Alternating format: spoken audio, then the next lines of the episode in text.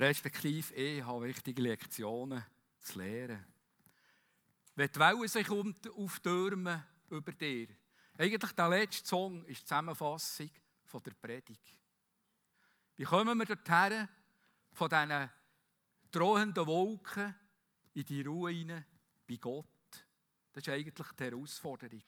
Ja, wenn Wolken in unseren Beziehungen und sonst am Lebenshorizont auftauchen, scheint es manchmal die beste Lösung, sich einfach zu verstecken, statt sich den Schwierigkeiten zu stellen. Wie wir auch sagen als Berner, den Stier bei den Hörnern packen.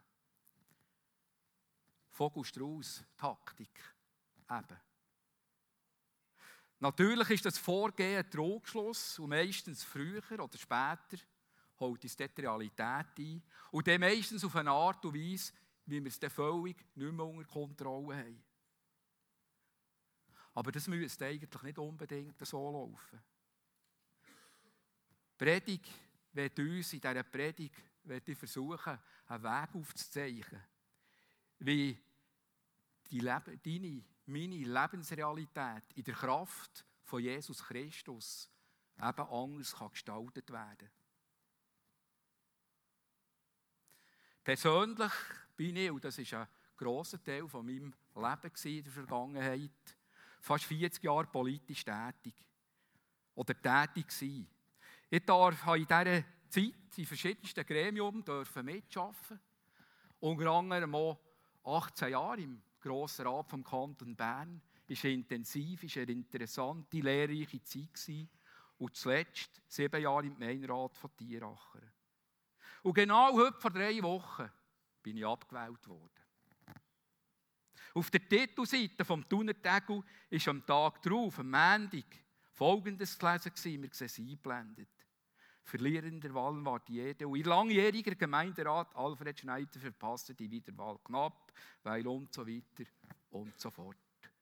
Von einem Moment auf den anderen bist du mit einer Situation konfrontiert, wo du vielleicht nur bedingt oder überhaupt nicht damit gerechnet hast, wo du auf jeden Fall nicht gewünscht hast, nicht nur wegen dir selber, sondern wegen, vielleicht auch wegen deiner Partei, wegen dem Anliegen, das du hast. Und trotzdem bereicht es dich. In diesem Fall bin ich plötzlich mit in etwas inne eben, was mich betrifft. Und was jetzt? Vogel-Strauß-Politik, Vogel-Strauß-Taktik, die können ja und, und, und. Oder? Wollte ich mit den Konsequenzen stellen. Und etwas habe ich gemerkt, das war schon wieder eine Lektion für sich in dieser Situation. Ich muss mich entscheiden. Ich bin ja nur ein Mensch. Das geht auch an mir nicht einfach so spurlos vorbei. Da fragt man sich, da stellt man sich Fragen am Moment. Warum? Und ich musste mich entscheiden, will ich jetzt die ganze Geschichte aus meiner persönlichen Perspektive anschauen oder wollte ich das versuchen, aus Gottes Perspektive anzuschauen und anzunehmen?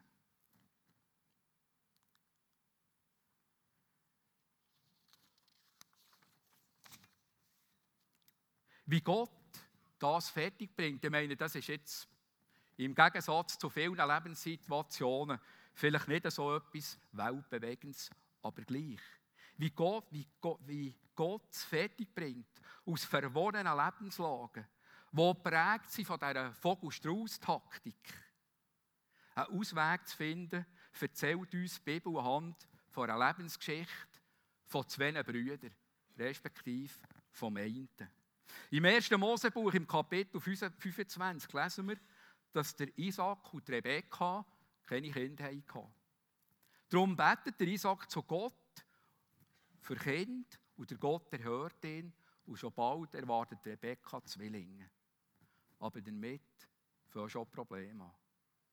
Schon dann so gewesen, aber hier ganz heftig. Die Rebekka merkt, die zwei Kinder, die da heranwachsen, die bekämpfen sich. Und das hat sie betrübt und bedrückt und sie hat sich an Gott gewendet. Und was sagt Gott? Und das tue ich mit Faden gerade und ein bisschen weit hart. Von den zwei Söhnen in deinem Leib werden einmal zwei verfeindete Völker abstammen. Eines, eines wird mächtiger sein als das andere. Der Ältere wird dem Jüngeren dienen. Wir sagen so schön, das Schicksal hat zugeschlagen. Der Rebekka und der Isaac haben ja zu dieser Situation im Prinzip nichts zu sagen gehabt. Du, wir alle sind mit schwerwiegenden Lebenssituationen konfrontiert. Das Schicksal beschert uns manchmal mit Situationen und Sachen, wo wir so gar nichts dafür können. Wo wir gar nichts dazu tun oder wegnehmen Warum bin ich ausgerechnet in diese Familie geboren? Warum ist mein Vater nicht da? Meine Mutter? Oder beide? Warum habe ich gerade ausgerechnet diese Charakterzüge, die ich eigentlich so nicht mehr an mir, die ich im Prinzip, wenn ich ehrlich bin, hasse? Warum muss ich ausgerechnet zu diesem Lehrer in die Schule gehen? Sind nicht alle Stefan Humbels, oder? Ich gehe gerne mal zu dir in die Schule. Sorry, Warum? Warum stirbt ausgerechnet ein lieber und ein wichtiger, für mich so wichtiger Mensch viel zu früh, wird weggerissen aus meinem Umfeld. Warum?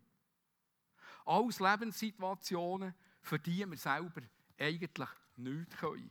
Und wo wir eben sagen, das Schicksal, das führt Regie. Und für Menschen, die bewusst sich an der Existenz und am Handeln von, an die Existenz und an das Handeln von Gott glauben, drängt sich dann noch eine weitere Frage auf. Warum Gott? Warum lässt du das so zu? Du hast doch alles im Griff. Wieso, wieso solche Situationen wie mit diesen zwei Brüdern?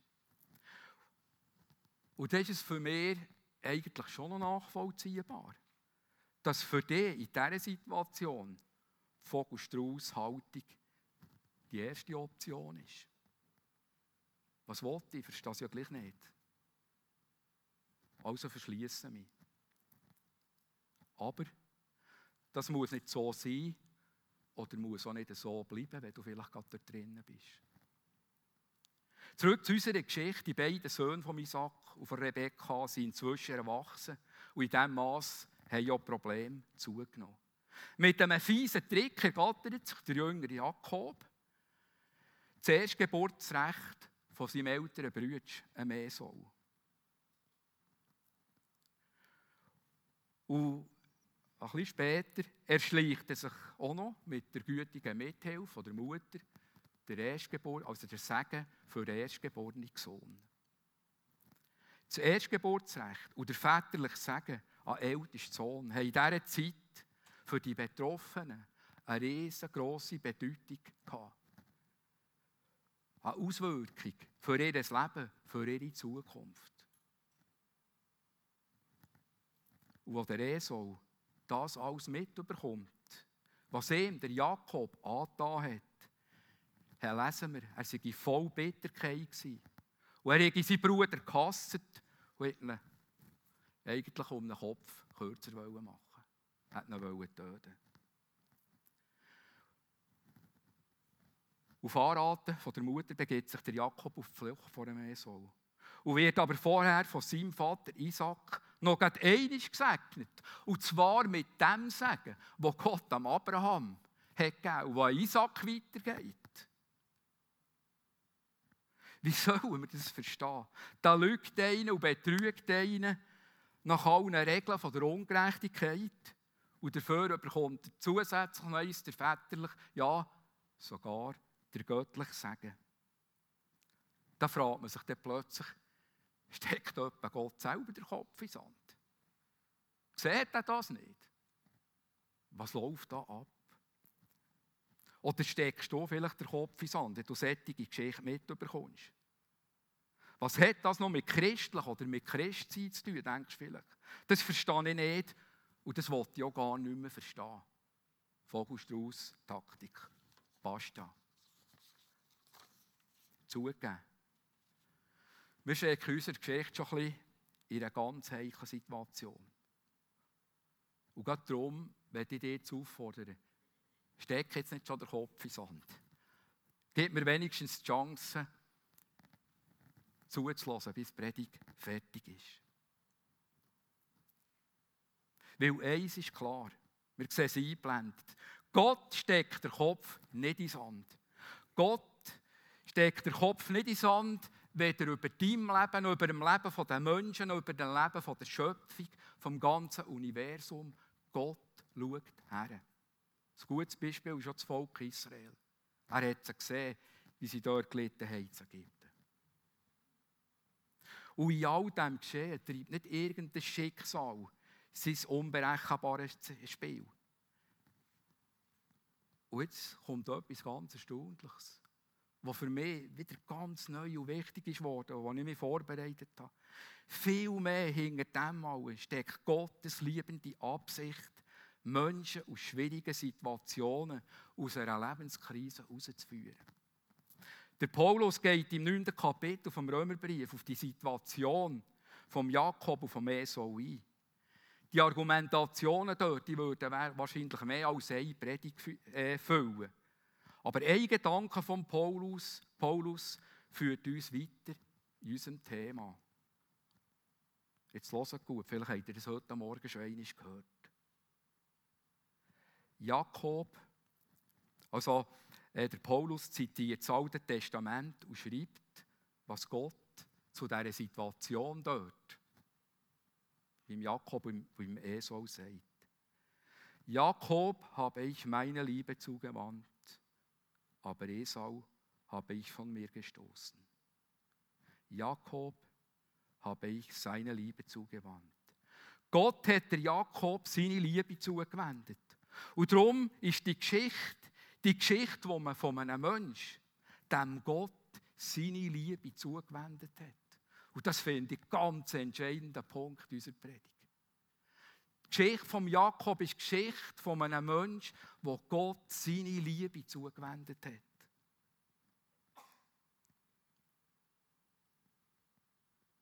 Es ist Gott, der sich in seiner Liebe auch deiner Geschichte zuwendet der sich auch deine Geschichte und deine Situation annehmen will. Denn Gott will, dass alle Menschen gerettet werden und dass sie die Wahrheit erkennen. So bezeugt so das Alte Testament die Absicht von Gott ganz unmissverständlich. Es sind die Worte von dem gleichen souveränen Gott, souverän handelnden Gott, wo der Rebekka mitteilt hat, dass der Jünger am Älteren werde dienen.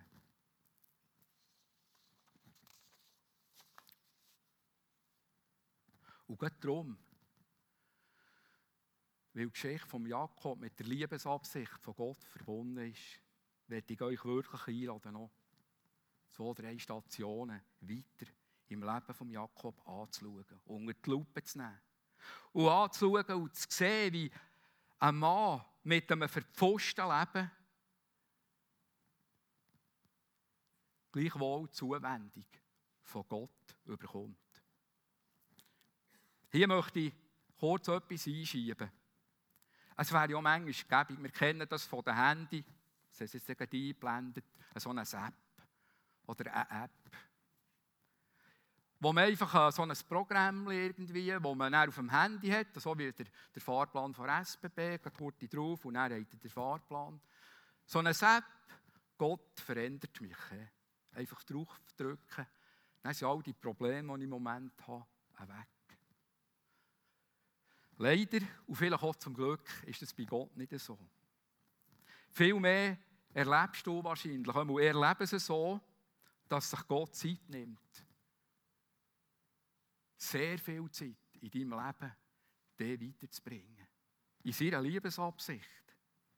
Und irgendwann merke ich, ja, mir geht es jetzt so, merke ich plötzlich so gegen das Leben ein bisschen weitergeht noch. Das ist eigentlich ein Leben lang der Fall. Es ist eine Lebensschule. Das nur zwischen bemerkt, das geht, glaube ich, uns allen gleich. Mit Gott unterwegs sein, auch in seiner Liebesabsicht, das ist auch Lebensschule. Zurück zu unserer Geschichte. Der Jakob der begeht sich jetzt also auf die Flucht vor seinem Bruder Esau und macht sich auf dem Weg zu seinem Onkel am Laban, wo im Land Haran wohnt, so wie sie ihm die Mutter angeraten hat. Als er die Nacht hineinbricht, legt er sich dort nieder, wo er, wo er gerade ist, nimmt einen Stein unter den Kopf und schläft ein. Und während dem Schlafen hat der Jakob einen Traum. Er sieht einen Stegen, der auf der Erde steht und bis in den Himmel reicht. Auf der Stege kommen eng auf und ab es muss ziemlich eine bewegte Sache sein. Und zuoberst heisst es so, im Alten Testament, sieht der Gott vom Abraham, der Gott von seinem Großvater. Und er verspricht ihm, du, dort, wo du drauf liegst, oder er sagt, ich bin auch mit dir, so wie ich mit dem Abraham war, mit deinem Vater Isaac, ich bin auch mit dir und das Land, wo du drauf liegst, das wird einmal dir gehören. Und du wirst es bevölkern. Ich bin mit dir. Und dann sagt Gott noch etwas ganz Persönliches zum Jakob, was er eben nur zum Jakob sagt. Was er vielleicht auch zu dir ganz persönlich sagt. Wir sehen es eingeblendet. Ich stehe dir bei. Ich behüte dich wo du auch hingehst und bringe dich wieder heil, bringe dich heil wieder in dieses Land zurück. Niemals lasse ich dich im Stich. Ich stehe zu meinem Versprechen, das ich dir gegeben habe. Das ist das erste Mal, wo Gott ganz persönlich zum Jakob redet. Er hört es persönlich von Gott selber. Und Gott tut dem Lügner und Betrüger, weist ihn nicht ab, sondern er macht ihm quasi, baut ihm eine Brücke, respektive einen Stegen, mit in Himmel. Was sie zu Babel, zu Babylon nicht fertig gebracht haben, das bereitet Gott dem Jakob so einfach zu Weg. Einen freien Zugang zum Himmel. Keine Vorverurteilung von Gott keine Vorbedingung. Dafür eine eindrückliche Manifestation von Gott an Jakob. Ist da dabei. Ich behüte dich. Ich bringe dich heil zurück. Ich lasse dich nie im Stich. Ist da zu meinem Versprechen. So sieht das Gott auch für dein Leben.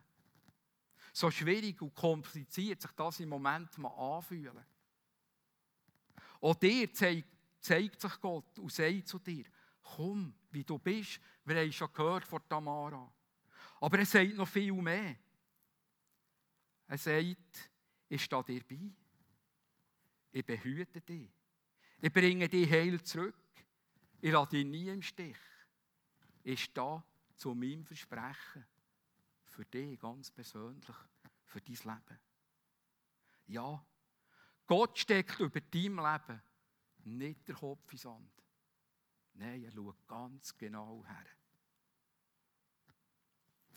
Am nächsten Morgen früh steht Jakob auf und stellt den Stein, den er den Kopf getroffen hatte, auf. Verschwunden so eine Art Altar auf zuerst andere Steine und oben drauf. Und er hat ihn mit Öl übergossen und so Gott geweiht. Und dann macht der Jakob mehr durch mindestens eine ganz nüchterne und doch so eine erstaunliche Feststellung. Er sagt nämlich tatsächlich, der Herr wohnt hier und ich habe es nicht gewusst. Der Herr wohnt hier und ich habe es nicht gewusst. Das könnte mal passieren, dass man irgendetwas wie nie gecheckt hat. Gut möglich, dass es dir auch so geht. Weil dein Leben eben im Moment kompliziert ist, dem vom Jakob ähnlich ist. Und wenn du ganz ehrlich bist und es menschlich anschaust, muss ich sagen, in dieser Lage hast du gar nicht damit gerechnet, dass da irgendein Gott, der noch ein liebender Gott, ein heiliger Gott, gegenwärtig ist und sich um dich kümmert. Wo doch alles andere im Moment vielleicht vorherrscht. Aber das Beispiel von Jakob zeigt dir, wie eben Gott wirklich ist. Ja, er schaut her, er baut Stege, baut Brücke und er redet zu dir. Und wenn du vielleicht jetzt gerade in diesem Moment das spürst, dass Gott zu dir redet, dann ist es vielleicht, oder nicht nur vielleicht, ist es wirklich an der Zeit, dass du ohne Zeichen setzt. Kein Denkmal, keine Kapelle, kein Altar. Ein Gebet längt in der Gegenwart von Zeugen. Nimm dir am Schluss vom Gottesdienst ein Angebot, nimm das Angebot in Anspruch. Hinter stehen Leute so mit einem Schild, ich werde auch dort sein. Und wir warten darauf, mit dir zu beten, ein Zeichen zu setzen von der sichtbaren und unsichtbaren Welt. Und jetzt werde ich ein persönlich. Einer hat gesagt, der Morgen, er freut sich auf meine Predigt. Ich habe gesagt, gut, ich freue mich ja, dass du das hast gesagt und nehme dich beim Wort. Und der gleiche hat mir vor etwa drei, vier Wochen gesagt, weisst bei deiner letzten Predigt habe ich eigentlich gewusst, ich sollte hingern, ich sollte das Gebet beanspruchen. Ich habe es nicht gemacht. Das ist ein bisschen Heimlichfeissen. Der hat sich nämlich auch aufnehmen die Gemeinde. Aber er hat es nicht geschafft, nicht gewagt, dafür zu kommen. Aber ich gehe jetzt heute zu ihm. Ich gehe jetzt heute zu ihm und jetzt setzen wir das Zeichen, dass ihr nämlich alle wisst, der gehört auch dazu. Und das ist mir wert, zu kommen, Marco und die einfach zu begrüßen und in die Arme nehmen. Der Herr mit dir. He?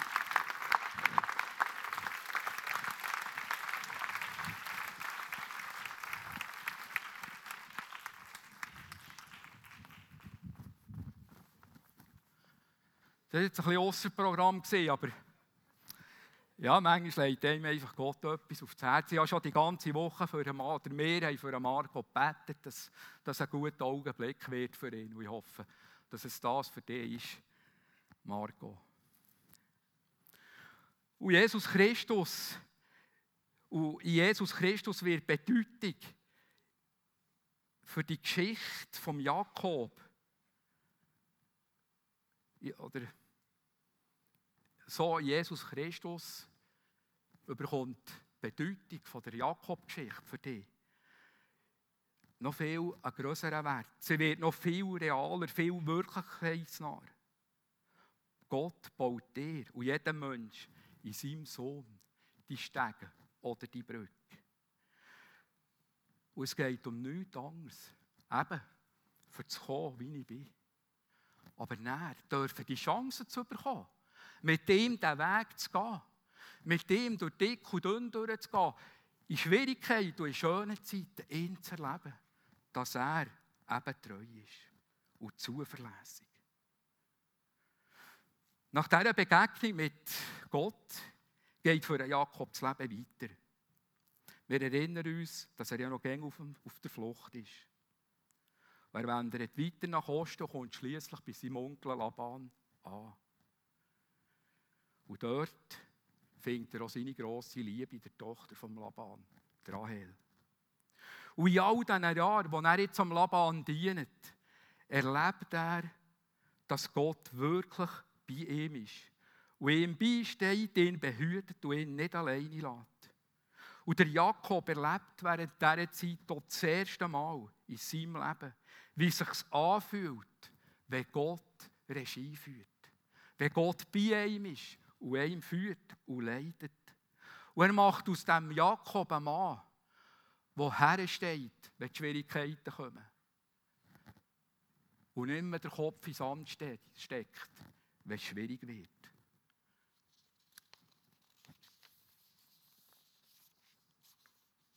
Das erste Mal in seinem Leben macht Jakob auch die Erfahrung, dass Gott ihn nicht im Stich lässt. Und er erlebt, dass Gott seine Versprechen einhält.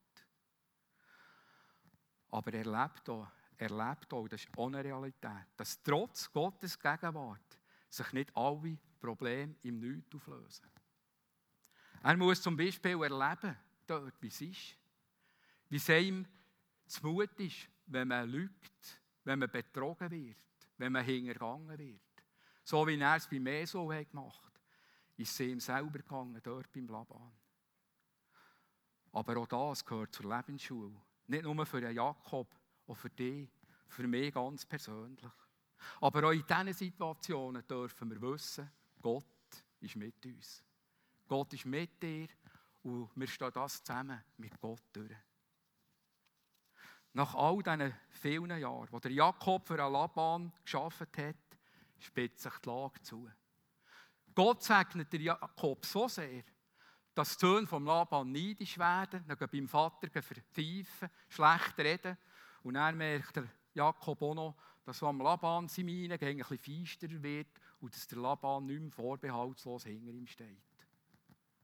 Und in dieser Situation ist plötzlich wieder ein Thema im Fokus unserer Geschichte. Flucht. Flucht.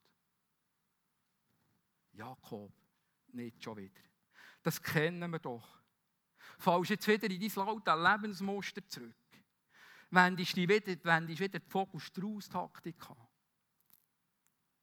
Und hat all das, was du jetzt erlebt hast, mit Gott, hat das nicht eine Wirkung auf dein Leben?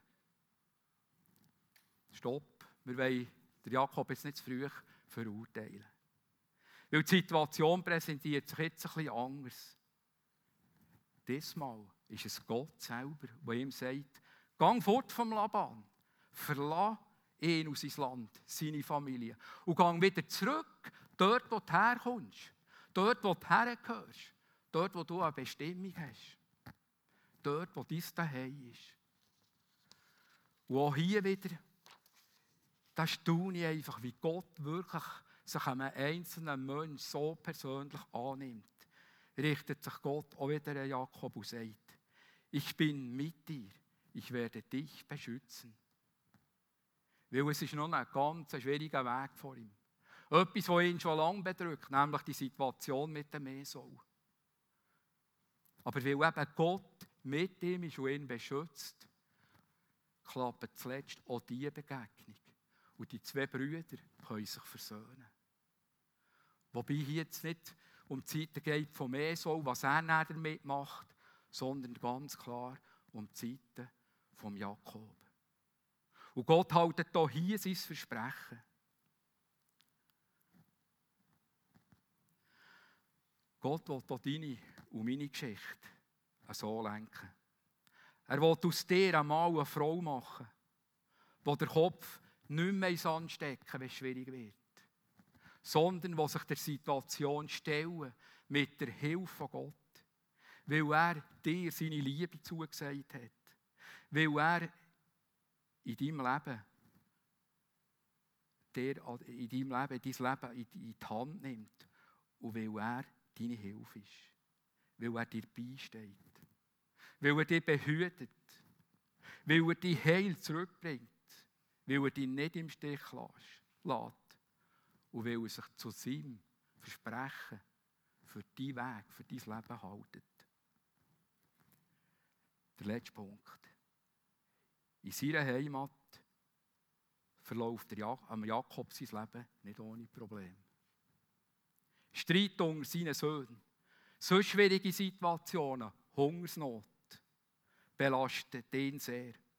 Und ganz am Schluss von seinem Lebensabend muss er sogar seine geliebte Heimat verlassen und wegen dieser Hungersnot nach Ägypten ziehen. Mit seiner ganzen Sippe, mit seiner ganzen Familie. Ich denke, das war auch nicht ein einfacher Weg für Jakob. Und beim Überdenken von dieser Situation und auch von meiner persönlichen Situation, so im letzten Jahr, was ich alles erlebt habe, ist mir plötzlich die Begebenheit in den Sinn gekommen, wo Jesus am Morgen früh nach seiner Auferstehung das entscheidende Gespräch führt dort am See Genezareth mit dem tief zu tiefsten, enttäuschten Jünger, mit dem Petrus. Und er sagt dort zu ihm, eines möchte ich dir noch sagen. Als du noch jung warst, hast du dir deinen Gürtel selbst umgebunden und bist gegangen, wohin du wolltest. Doch wenn du einmal alt geworden bist, wirst du deine Hände ausstrecken und ein anderer wird dir den Gürtel umbinden und dich führen, wo du nicht hingehen willst. Der Jakob erlebt das buchstäblich so. Er muss an einen Ort her am Schluss, wo er eigentlich gar nicht wollen. Und ist jetzt das Letzte? Endet jetzt so meine Predigt? Eigentlich so negativ? Nein. Ich denke, das Beste kommt eigentlich noch. Nämlich der Moment, wo er schon zu Ägypten ist, wo er seine zwölf Söhne zu sich ruft und für jeden ein Segen parat hat. Ich glaube, das ist der absolute Höhepunkt vom Leben von Jakob. Weil Segen bedeutet für seine Söhne, für seine Familie, es geht weiter. Es ist nicht fertig, es geht weiter. Ich erlebe das in meinem persönlichen Leben inzwischen auch als Großvater. So eine Segens-App ist nicht einfach abzuladen.